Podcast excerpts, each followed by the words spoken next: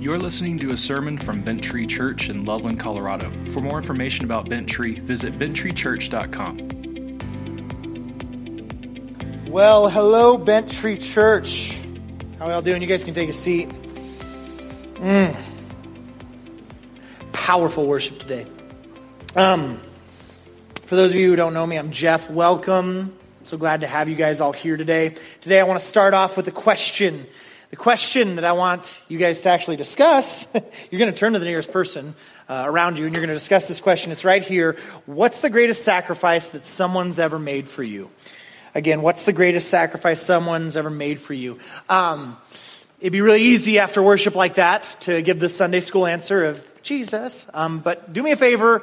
Um, that, there's nothing wrong with that answer, um, but I want you guys to be thinking of someone, well, yeah, just an example uh, of sacrificing the people around you. So maybe something a parent did for you, maybe something a spouse or another family member or friend did for you, maybe even something a total stranger did for you. But take a minute right now, uh, turn to the person nearest you, and I want you to discuss with them this question right here on the screen What's the greatest sacrifice someone's ever made for you? All right, on your marks, you guys all have your answer? You can't just like stare at them. That's awkward. Turn the person nearest you, discuss this question. Your marks, get set, go.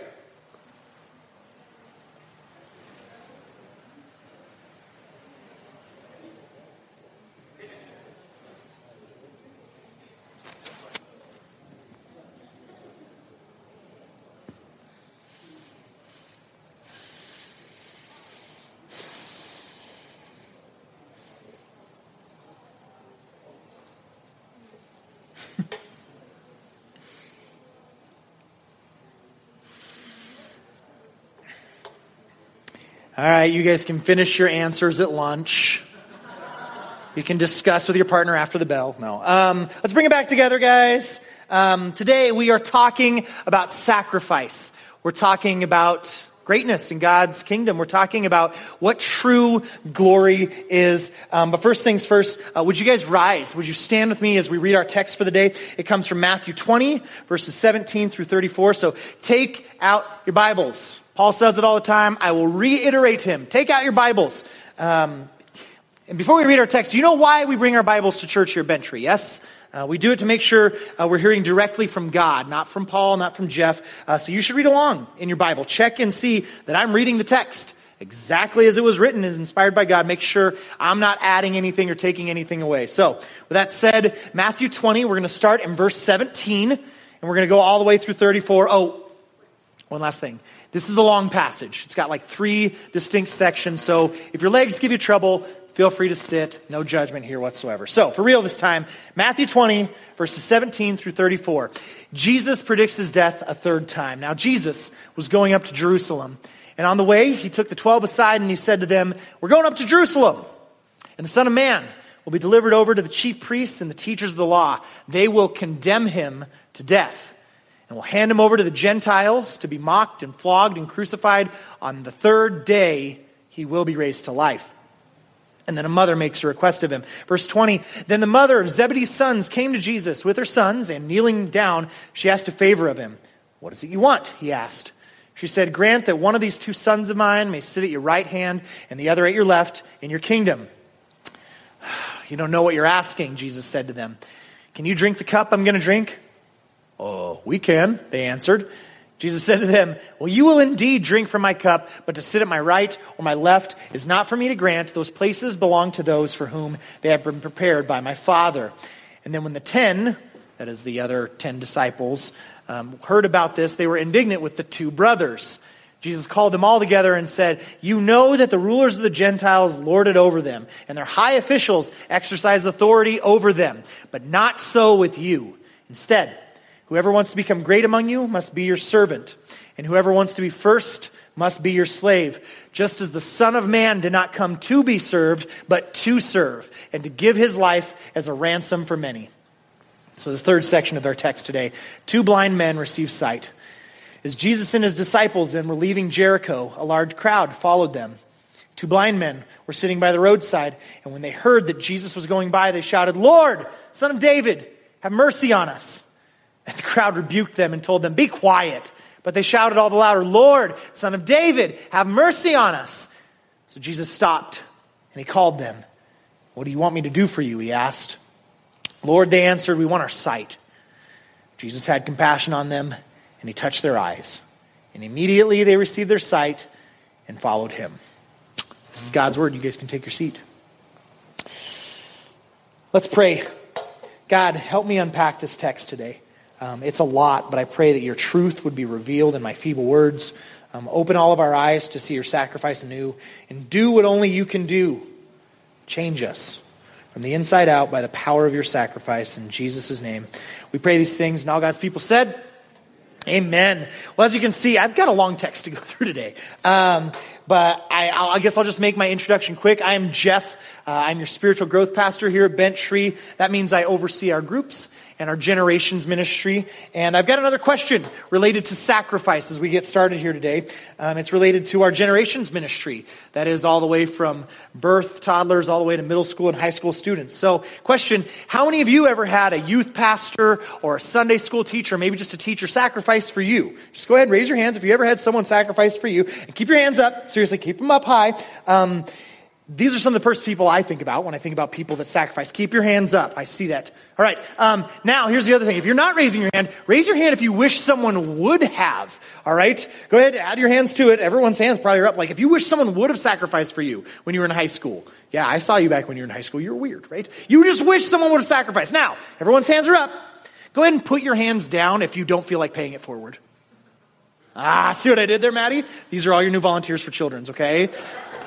But seriously, guys, um, you can put your hands down now. Um, here's the deal. Uh, sacrificing for the next generation, it's worth it. I'm telling you guys, it's great. You will love it if you do so. Um, we really could use some leaders for our D3 student groups. Maybe not like all about the kindergartners or whatever. So we could use some leaders for our D3 student groups. Um, but we could also use Sunday school teachers. So reach out to me, reach out to Maddie um, or Hal if you want to pay it forward, if you want to be the difference, if you want to sacrifice um, for someone as you wish they would have sacrificed for you. So, with that said, all right, as I said earlier today, we're talking about sacrifice, about glory, about greatness in God's kingdom. And as I think about the people that have sacrificed for me, like when I answer that question, um, I think of a few examples. The first one I think of are my parents. Um, I took my kids, and here's why I'm thinking about my parents. Because I just took my kids on a road trip a couple weeks ago, and yeah, that's a thing. That's a lot of work. Uh, changing diapers and going potty every hour, uh, making sure they don't kill each other in the back seat, keeping everyone well fed and entertained. It's a lot of work. And so um, this makes me realize how grateful I am to my parents for sacrificing all their peace of mind like all of it, just to raise me. So um, take me across the country on those road trips. So, mom, dad, if you're watching, thank you uh, for giving up all your peace of mind. Um, and honestly, thanks for everything else. Uh, parents, um, there's nothing they wouldn't do for their kids, right? Um, and my parents were no exception. So that's the first one I think of um, is my parents. When I think of people that have sacrificed, the second person I think of is my wife. Uh, when I think about people who've made sacrifices, my wife has made so many sacrifices um, in being married to me. I remember we used to live down in Denver. That's where we went right after we graduated. And she was on the fast track to becoming a principal at her uh, charter school, like literally a principal before 30. And she was making really good money. Um, but I found my dream job up here in northern Colorado teaching Spanish at a small school and also leading worship at a church plant in Fort Collins. And my wife didn't hesitate. She promptly turned in her resignation and she started looking for jobs up here in northern Colorado. And she ended up becoming a Spanish teacher over at Truscott Elementary, but just so I could pursue my dream jobs. So, um, yeah, she made a huge sacrifice for me. I'm super grateful for her. And the third person I think of when I consider who it is that's made sacrifices for me, um, I think of my biological mother. For those of you who don't know, I was adopted at a really young age, and um, I'm so grateful to my biological mother for not aborting me. Um, seriously, abortions were just as convenient back in the 1980s um, as they are nowadays, and she could have easily aborted me and made me uh, another statistic, but I'm so grateful that she didn't. Um, she went through a difficult pregnancy while in school without a husband, and she did the right thing by not taking away my life, even though it would have made her life so much easier. So, um, those are just three people I think of when I think of people who made sacrifices for me.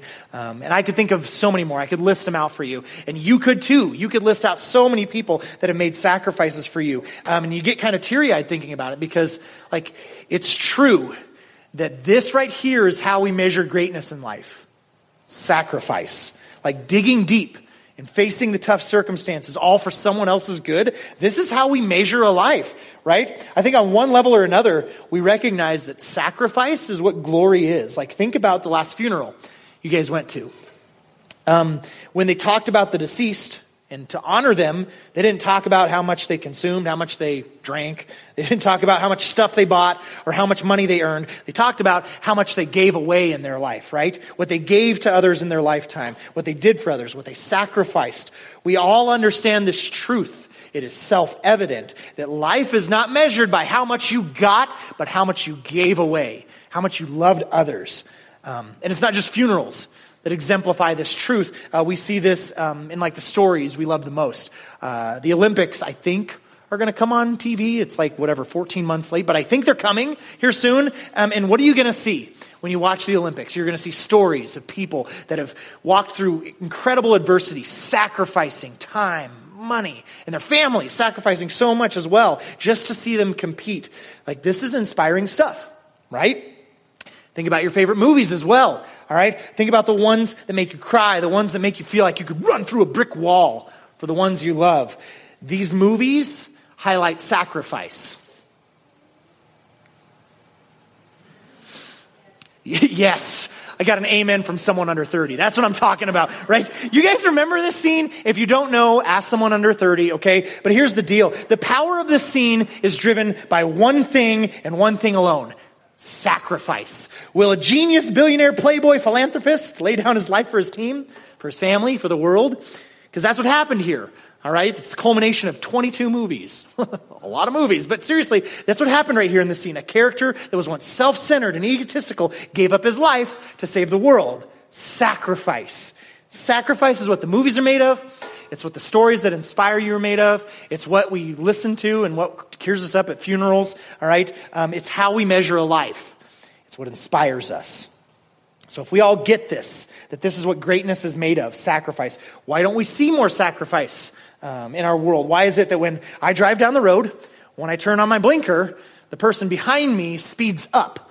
Like, did that happen to anyone else? Like, don't they realize what greatness and glory await them if they just sacrifice their place in the lane for me? Like, why is it though? I mean, I'm giggling here, but why is sacrifice, real sacrifice, so uncommon?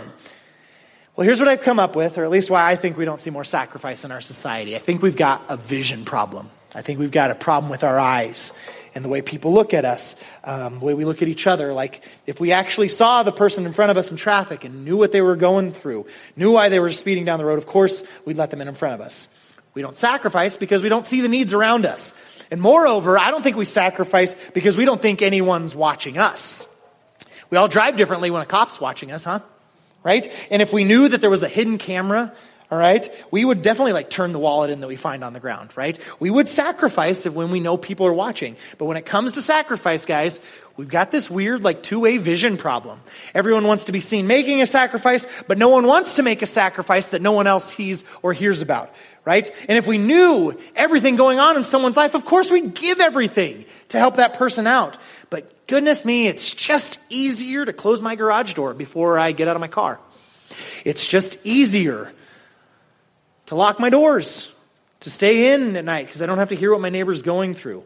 It's a lot easier to stare at my phone than to see the kid at school being bullied. It's a lot easier just to close my office door and crank out emails rather than actually talk to the people I work with and discover what they're going through. We all do this. None of us is exempt. By nature, it's human nature. We all turn our eyes away from where sacrifice just might be needed. And just as naturally, we'll sacrifice where we feel like we're being watched. But we won't choose the hard road. We humans, we don't choose the hard road if we feel like no one's watching. Like, you get what I mean when I'm saying there's like a two way vision problem we have here? So, what's the solution to this vision problem? What's the solution to the sacrifice problem we see in the world? Maybe we just need more inspiration. Maybe that's what it is. Maybe we just need more stories, more examples of people overcoming adversity. Maybe we just need to try our darndest to pull ourselves up from our bootstraps and be the very best persons we can be. And that's honestly what secular humanism says. Secular humanism, it's the doctrine that you hear everywhere you go. Be a good person. Be a good person. This is what you're supposed to do. The right thing to do is be a good person. But here's the thing secular humanism, the belief that we ought to do good for our fellow man, is says we ought to do good, but for no good reason. And this is the thing the belief that's peddled by mainstream American culture. It's the dogma that you hear in public schools. And unfortunately, this is the. This is the dogma you hear. It's the watered down, good for nothing um, doctrine that's preached in so many churches nowadays. It says this that if you're inspired by sacrifice, maybe you'll be a better person. And I'm sorry, I'm not sorry, but I got to burst this bubble. This doctrine, humanism, it lacks any real power whatsoever. Humanism says you should love your fellow man because it's what you ought to do, and your conscience says so. But it pays no attention to the fact that your conscience can be seared and scarred and corrupted over time, and your conscience is lost, it's broken, it can become calloused. And that's exactly where secular humanism will leave you. It'll leave you callous and unfeeling, uninspired, unwilling to make a change in your life. Um, because you've already tried it all, right? In humanism, you try it all. We try to be good, but you just can't do any good when you try your best because you've got no power on your own to become a better you. Here's how Jesus describes the humanist in Matthew 13. He says, You'll be ever hearing, but never understanding. You'll be ever seeing, but never perceiving. For this people's heart has become calloused. They hardly hear with their ears, and they've closed their eyes. Otherwise, they might see with their eyes, they'd hear with their ears, and understand with their hearts, and turn and repent. I would heal them. This is the state of all humanity, according to Christ. We're unseeing, we're blind, we're deaf. We've got hearts that are callous to the hurts around us because we've been hurt before. We turn a blind eye and we ignore the people around us that are struggling because, you know what? We're struggling, right? Is the struggle real for anyone out there? Yeah, it's hard to see the struggles in others because you've got your own struggles. We don't want to reach out and call that family member or friend in need because you know where you're going to hear? You're going to hear about a need, and you don't really have that much left to give in your love tank. Here's the deal without God to open our blind eyes and heal our calloused hearts, we're never going to really be able to make a difference in the world around us. We're going to end up just as self serving and self centered as the rest of the world. Yeah, there's going to be some people, certainly, that sacrifice occasionally, and some people sacrifice more than others. But make no mistake about it. The humanist that does good, but for no really good reason, runs out of steam eventually. Because no one's good all the time. We're just good at being good when someone's watching us, right? Like, and the thing is, is from the time we exit the womb, no one has to train you. You are programmed to only really look out for yourself, not to look out for the needs of others. So we need God to change us from the inside out. We need Him to make us alive. We need Him to make our hearts beat again, or we're only going to seek glory for ourselves. And we're only going to do it in the ways that are most convenient for us and least likely to stir up the waters around us. We need God to radically intervene, or we'll never turn and be healed. We need God to open our eyes, to open our ears to take the calluses off our heart, give us a new heart. Otherwise, we'll never will be healed because it's just not our nature. We'll be ever looking, never really seeing, ever hearing, never really understanding. We'll have calloused hearts, deaf ears, and blind eyes.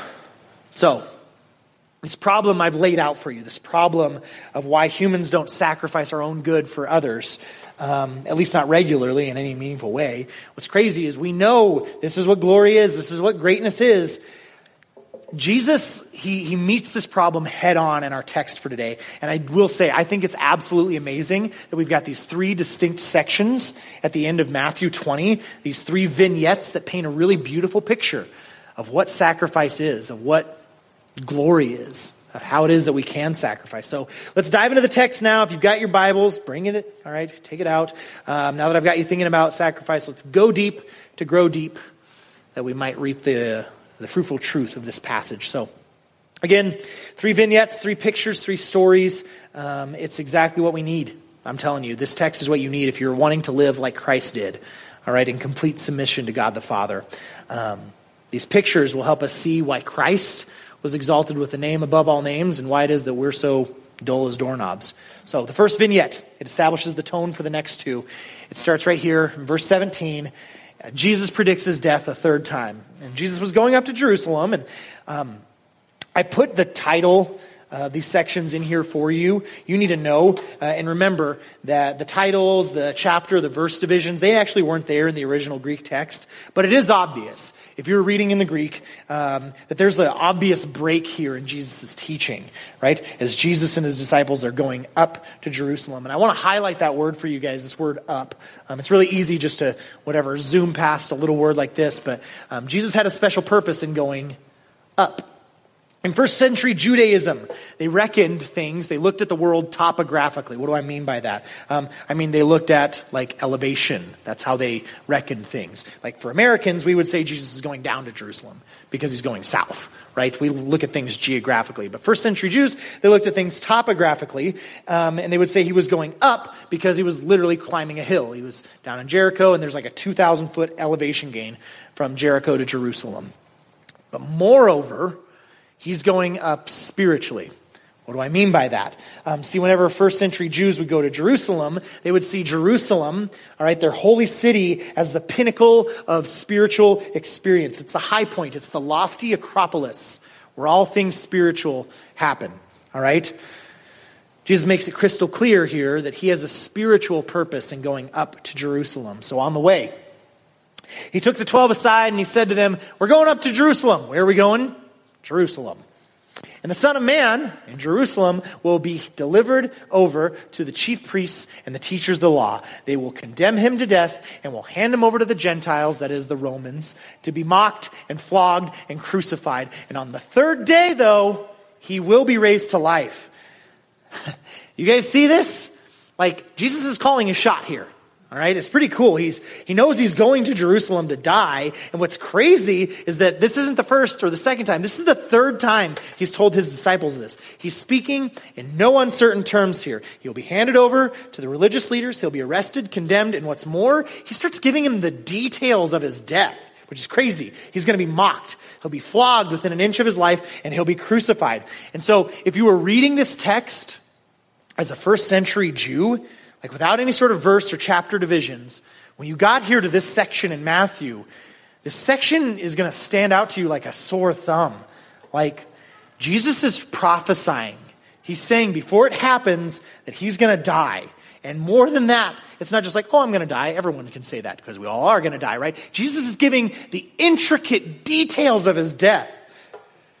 And more than that, more than that, he prophesies his own resurrection, his coming back to life. Now, friend, I don't know where you're coming from today. I don't know if, um, yeah, this is your first time coming to church, or if this is the first time in a long time you're kicking the wheels. You might even be thinking about checking out of church. But here's the thing you need to look at this passage a second time and realize just how amazing this is. Jesus prophesied his own death and resurrection three times. You guys get this? This is Jesus lifting his bat, pointing over right field. And he's saying, hey, guys, guys, I'm going to hit the ball over that fence. All right? I don't think you heard me. I told you one time, but I'll tell you two times. That fence over there that says 350 feet, that one. I'm going to hit my, I'm going to hit the ball over that, okay? Here. Read my lips for a third time, guys. I'm going to hit the ball over that fence. He's emphasizing for us that he knows he will die and he knows he will come back to life. And anyone that calls this shot is worth listening to. No one else in history has ever done this. All right, and no one's ever done it since. It's the one historical event that we Christians, we hang our hat on. We build our faith on this. And without this one event, Jesus' death and resurrection, our faith is meaningless. But here's the deal, guys our faith isn't meaningless, all right? Because it actually happened. Right? Like it happened just like he said it would happen. And that's why we believe. Now, I told you, this was the first vignette, all right, in the picture that God's painting, all right, to teach us about sacrifice. Are you guys ready for vignette number two? Okay, I've got like two people that are ready. I guess I'm just. Oh, here's the deal, guys. Um, we've got our theme established that Jesus is going to die. He's going to pay it all. Um, he's going to be sacrificed for God's special purpose. But before we move on to the second vignette, I've got to mention something else. Jesus had it in his mind He knew this before time, right? That he was going to pay the price, that he was going to be sacrificed to bring many sons to glory. And I wonder if you, Christian, I wonder if you have that in your mind as well. Like, you do realize, dear child of God, that sacrifice is a central part of the Christian life, right? Like, this is what you sign up for when you become a Christ follower. I don't know if some smooth talking preacher told you once upon a time that becoming a Christian would help you have your best life now. But here's the thing is it's just not true. It's just not true. Like, Jesus didn't come to smooth the turbulence in your life. He came to give you a parachute because the plane's going down, people. He doesn't promise an easy trip, a comfortable ride, a smooth journey in first class. He promises you a safe landing. And it probably will be a bumpy ride. And honestly, it probably will be a little bit more uncomfortable at times, especially in Colorado, to be a Christian. Christ said it this way He said that you will have troubles in this world, but you can take heart. You can take heart because Christ's sacrifice has overcome all the evil in the end. A true Christ follower follows Christ in his sacrifice. If you're going to write something down, that's something you got to write down. A true Christ follower will follow Christ in his sacrifice and his way of sacrificial living. Dear child of God, you got to have it in your mind, just as Jesus did when he's going up to Jerusalem, that you're going to live a life of sacrifice to give God glory. This is Christianity 101. It doesn't get more basic than this. To follow Christ is to follow his example of sacrifice. And it's okay honestly, if you don't get this quite yet, because his disciples, they didn't get it. And that's why we're going to go on to vignette number two, all right? Because here's the thing like, he's going to explain it. A mother's request. So then the mother of Zebedee's sons came to Jesus with her sons, um, and kneeling down, she asked a favor of him. So this is the mother of James and John. These are two of Jesus' special disciples. They're the sons of Zebedee. Um, we know from reading the other accounts of the story that James and John, they like put their mom up to this. It's like the mama's boys came with mommy, like dragging, dragging mommy to the parent teacher conference to get a higher grade. Like, okay. Anyway, what is it they really want here? Right? And that's exactly what Jesus asks. He says, What is it you want? He asked. She said, Well, grant that one of these two sons of mine may sit at your right. I don't know why I'm, she's Southern. I'm sorry. Um, that was weird. She said, she said, Grant that one of these two sons of mine may sit at your right and the other at your left in the kingdom. Um, sit at your right and your left. You realize what she's asking for? She's asking for privilege, for prestige, for positional authority for her sons. She just doesn't get it yet, though. Like, Jesus has just said that he's going to die in Jerusalem. Like, just now, he just said that. And then she walks out the church doors and she totally forgets the sermon, right? That's what happened here, right? She's convinced that Jesus is the long awaited militaristic Messiah that will overthrow Rome and establish a, um, a Jewish ruled kingdom in Palestine. And she wants Jesus to just share his authority with her sons. She wants a place for them at his right and at his left. She doesn't understand what she's asking. She has no idea whatsoever the kind of kingdom that Jesus came to establish. Jesus didn't come to establish a kingdom to rule over Palestine, um, not a kingdom with princes and peons, positions and power. Jesus came to establish a kingdom, a kingdom here on earth that no one had ever heard of, could even comprehend. Sit at your right and your left, and that's what she's focused on. She's looking for crowns for her sons, but she doesn't realize like the cross right in front of her. You know, we actually know John and James' mother's name. Does anyone know what it is? It's Salome, all right? Um, everyone say Salome. It's not salami, Salome. Um, we see her name in the story of Jesus' crucifixion. So you see, she was right there with Mary and Jesus' mom when they crucified him. And slow down here for a second, guys. You've got to, got to see this. This is huge. What did Salome see on Jesus' right and his left? During the crucifixion? Did she see thrones for her sons? Did she see crowns? No, she saw two crosses. Two criminals crucified right next to Jesus, one on his right and one on his left. And I highly doubt that any mom would ask for that for her sons. But that's what greatness and glory is. She was asking for a crown, but she didn't see the cross. And here's the gospel truth. You gotta bear the cross if you want to wear the crowns, friends. You got to bear the cross if you want to wear the crown. So Jesus says, You really want your kids to be on my right and my left when I establish my kingdom, Salome? Like James, John, do you really think you can handle being on my right and my left? Do you even know what you're asking for? you don't know what you're asking, Jesus said to them. And of course, they don't know what they're asking for. James and John are blinded to the price that's got to be paid. Otherwise, they never would have put their mom up to the charade. All they can see are the miracles and the wonders and the signs and the glory and the fame and the celebrity that comes with following Christ. They're completely unaware of the price that Christ has got to pay, the price that is required for glory. They are as dumb as doorknobs. You remember that passage I put in front of you earlier? That passage that says they've got eyes, but they're not really seeing. Here's the thing this is James and John right here.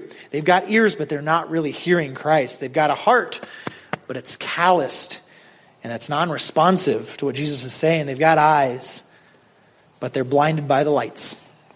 They're blinded by their own visions of grandeur. Can you drink the cup I'm going to drink? That's what Jesus asked them. Uh huh. Yeah, yeah, we can do it. We can do that. Like, how revealing is it that this is the question Jesus asks? Like, do you really think you can handle greatness and glory in my kingdom? James, John, you really think you can wear this crown? Guys, you don't realize how heavy this crown is really going to sit. James and John don't realize the cup that Jesus is talking about here, the cup of suffering that Christ has before him, it's full of the wrath of God, full of his righteous wrath for all the sins of the world, and it will be completely poured out on Christ.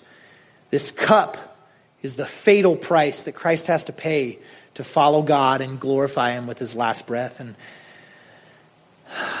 this cup, this is the cup that Jesus begs and He pleads with His Father and He says, Father in heaven, take this cup from me. But not my will, but your will be done. Praise God that the cup wasn't taken from him. He drank it willfully, praying, Not mine, but thine be done. And he took upon himself our sins. He took upon himself the punishment for our mistakes and messes ups. This is what sacrifice really is, guys. This is glory, people. Are you guys getting the picture yet? Jesus said to them, You will indeed drink from my cup, but to sit at my right or my left, that's not for me to grant, because those places belong to those for whom have been prepared by my Father. See, indeed, James and John will drink the cup of suffering that Jesus drinks eventually. Because James, I don't know if you know this about biblical history, but James, he's put to death by Herod. He's the first martyr among the disciples. And John, he was thrown into boiling oil and then he was exiled to Patmos and probably lived a really lonely, isolated life there. Eventually, James and John and all the disciples, they will drink Christ's cup of suffering. They will sacrifice it all to follow Christ, but they just don't get it yet. They're focused on glory. They're focused on greatness. They're focused on themselves. What about you? What are you focused on? Let's look and see what the other disciples were focused on. the other disciples, the 10, because remember 12 minus 2, that's the other 10. When the 10 heard about this, they were indignant with the two brothers. they're not indignant because they're frustrated these two, whatever, got their mom. They're frustrated that, like, they didn't think of it first. The disciples are so dead set on getting highest rank in Jesus' kingdom, they're forgetting everything that Jesus taught about the kingdom of heaven. Jesus called them together and he's like, guys, Remember the kingdom of heaven we talked about? It's different. See, you know that the rulers of the Gentiles, the kingdoms of this earth, the rulers of the Gentiles, they lord over them. All right? They're high officials, exercise authority. Jesus is like, guys, I know what kingdoms on this earth look like. And I know that's probably really attractive to you guys. Like being a ruler, being an executive, being high up on the career ladder seems like a great place to be. Just lording over everyone underneath you, everyone hanging on to every word that comes from your lips and simply exercising authority, never actually exercising any muscles, never actually, whatever, lifting a finger, never staying late or giving up your own time and money because you're the top, you're the greatest, right? You're the talent. I know that's what kingdoms on this earth look like, guys, but see, this isn't the kingdom that I came to establish. Jesus says, Jesus couldn't state it He couldn't state it any more clearly that if there's to be any ambition in the service of God, it's got to be an ambition to serve others. There's no place for authoritarian power brokering. There's no place for your aspirations of grandeur. There's no place for comfy, cozy, convenient Christianity. There's only serving God and serving others, and nothing else matters. Nothing else matters, guys.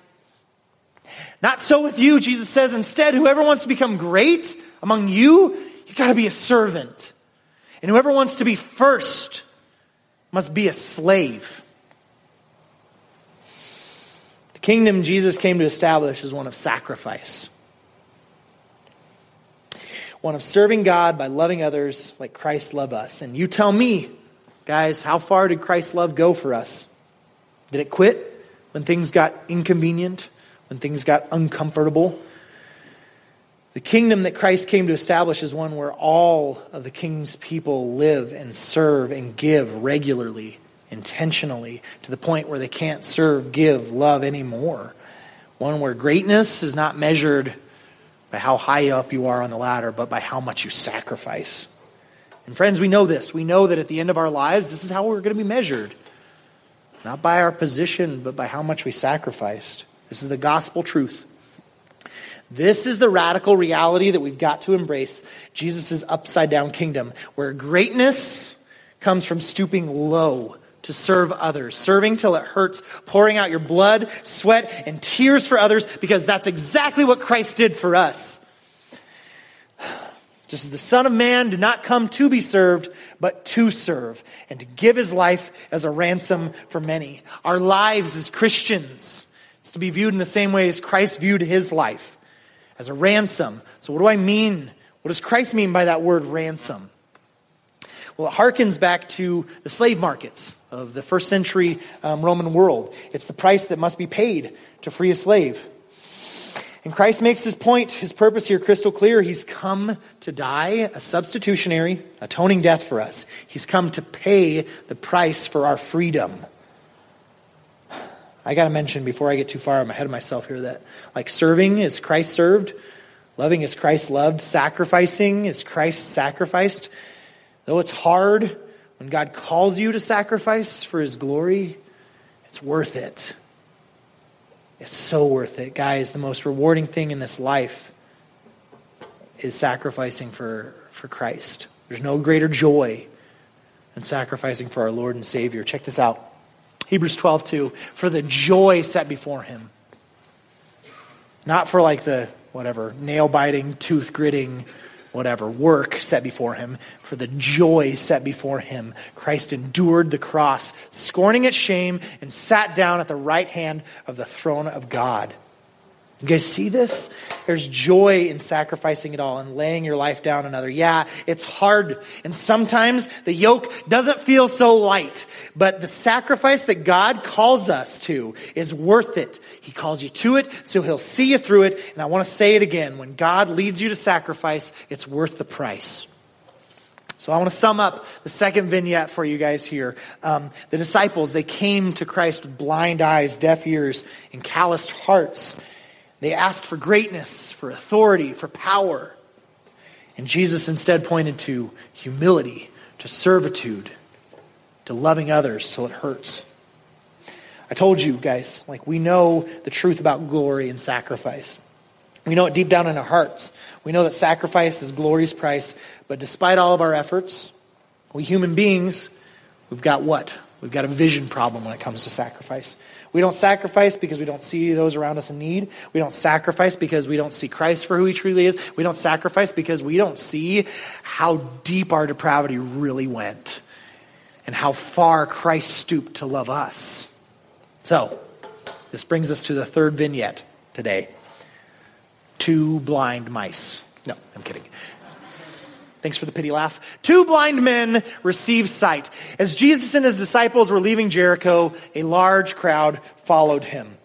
So, turn on the flat screen in your mind there's uh, and see if you can envision it there's this large herd of people moving outside the city gates they're all following christ and as you see the herd of people right it's no wonder that the disciples like they were jockeying for position they want to be near christ All right? They want to be near the teacher. They want to be in the, the inner entourage because Christ has become famous and they want to be famous too. But then, just as this great swath of humanity are moving slowly out of the city gates, two blind guys, they hear the commotion and they know this is their chance. This is their window of opportunity. Two blind men were sitting by the roadside. And when they heard Jesus was going by, they shouted, Lord, Son of David, have mercy on us. Guys, notice this title. They don't say, Hey, teacher. Hey, Mr. Jesus man. They say son of David. They're not mincing words here at all. They've heard about this great teacher. They've been sitting by the Jericho city gates for a long time.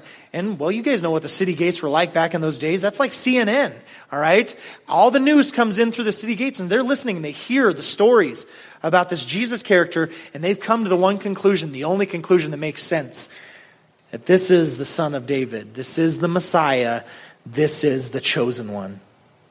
You see, they say Son of David, not rabbi or teacher, because he's the one they've been waiting for. He's the one that cleanses the leper. He's the one that heals the maimed. He's the one that gives sight to the blind. The crowd rebuked them and told them, Be quiet. But they shouted all the louder, Lord, son of David, have mercy on us. Because there's no way they're going to miss this opportunity. They've been literally in the dark their whole lives. They've got to get Christ's attention with their voices because remember, they're blind. It's not like they can go and seek him out. They can't go looking for him, all right? They've got to get his attention. They've got to scream at the top of their lungs to be heard over all the commotion. They got to get his ear because they don't have eyes. This is their one chance. It's the one chance when Jesus has come to town. So there's no way they're going to be silent. Like, Lord, son of David, Jesus, we know it's you. Have mercy on us. You hear me? Come heal us. And all the people are like, shut up. All you do is beg and plead all day long, but there's no way they're going to be silenced. I just can't help but think that maybe there's someone in this room today, and that's you. You feel like God's passing you by, and you got to cry out to Him today, friends. This is your chance. This is your window of opportunity. Don't miss it. You got to cry out to God like your life depends on it because Hear me now. Your life does depend on it. These guys have got blind eyes, but they know exactly. They can see it. They know exactly who this teacher is. And how many of us, we've got eyes, but we've never seen Christ this way. We've got ears, but we've never listened so intently at the city gates for the one day, the one minute that he might pass by. How many of us have hearts in our chest but they've never beat like this for Christ. Jesus stopped and he called them and he said, What do you want me to do, guys? Well, what do you want Christ to do for you? Tell you this if you want something from Christ that isn't the exact same thing that these blind men outside Jericho wanted, you might be more blind than them. Again, if your answer isn't the same as these blind guys, you might be more blind than them. They wanted to see Christ. Do you? They wanted to be changed. They wanted to be transformed by the ins- from the inside out. Do you want to be changed? Lord, they answered, We want our sight. Well, do you want to see? I mean, do you really want to see Christ for who he truly is? Do you really want to see the depth of your own depravity, to see how low he truly stooped? Here's the thing the disciples, they were with Christ for years and they missed it. And maybe you too have been going through the motions, going to church, going to small group, maybe even serving in church, and you've missed it. Christ came to open your eyes to the depth of your depravity. Christ came so you could see the filth all around you that is the consequences of your sin. He came to change you, radically change you from the inside out, just like he did the blind man. So will you cry out to him today? Lord, son of David, have mercy on me? We all have a vision problem, just like the blind men. We need to see Christ for who he truly is. We need him to open our eyes as we read his word. And Jesus, oh, he had compassion on them. Just like he'll have compassion on you. He touched their eyes, just like he'll touch your heart. And immediately, they received their sight And what's the first sight they saw? They saw Christ. And what's the first thing they did after they saw him? They followed him. I could preach a whole sermon on this verse right here, guys. But get it right here. He has compassion.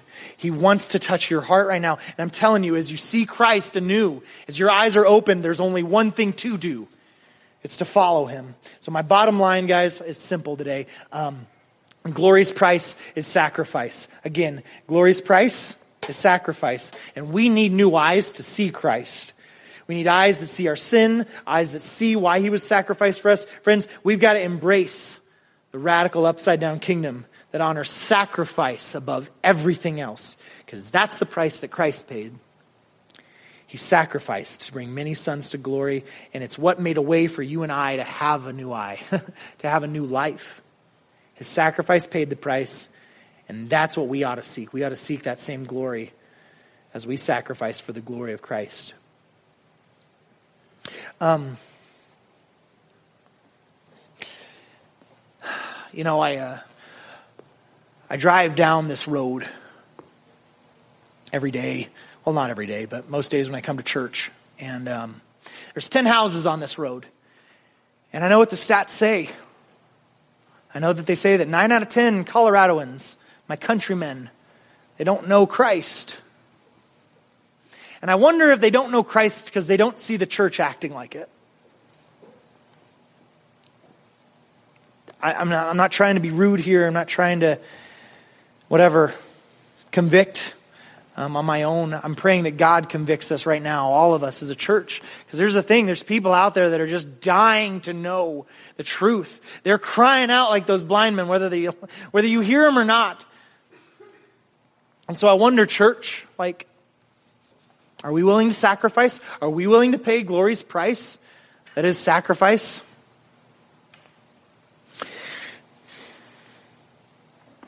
All your aspirations and vision is lost when you seek glory bereft of the cross. I'll say it again. All your vision for your future, it's lost if you seek glory bereft of the cross. That means if you seek a glory for yourself, friends, it's loss. But if you see Christ's glory, I'm telling you, He'll call you to sacrifice and He'll see you through it. And there's nothing more rewarding in this life than that right there. So, guys, I want to pray for us today.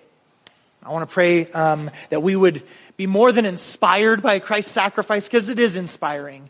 But more than inspired, I pray that we would have eyes, new eyes, to see the hurting people around us. I pray that we would have ears that want to hear stories.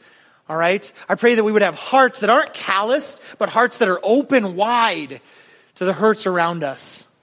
Because Christ healed us from the inside out. Amen? Would you bow your heads and pray with me?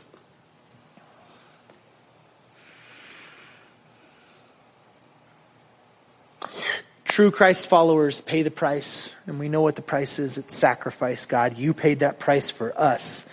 And we're so thankful. We're so thankful for the price you paid, Lord Jesus. You were beaten, you were mocked, you were scorned, you were flogged within an inch of your life till your back looked like hamburger meat, God. You sacrificed for us. So, God, I pray that you would give us new eyes today, that you'd regenerate hearts, that you'd come and you'd help us to see your sacrifice for us in a new way,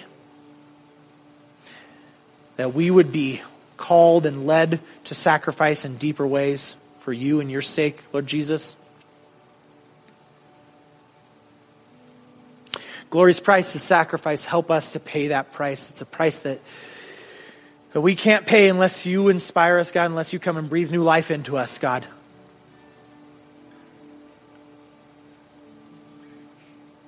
This next song we're going to sing, we're going to sing it a lot. We're going to sing, Spirit, lead me where my trust is without borders. Let me walk upon the waters wherever you would call me. God, wherever you call us, wherever you lead us, we want to go. Because we're like the blind men. We're the ones who need you. And you give us a purpose. You give us a reason for living. You give us a reason for sacrificing.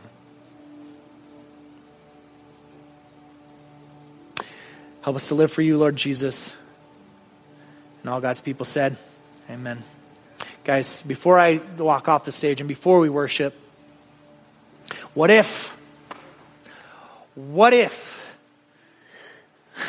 when you drove down this road, you came to a church that said, that's a church that sacrificed big for its community? What if we embraced Christ's sacrifice in a real way? What if we didn't just, whatever, seek to be a church that got our, whatever, our logo on the back of every car in town? That's worthless, guys. What's worthwhile is sacrifice. Sacrificing for your neighbors, for your family members that need to hear about Christ. What if that, that we got it?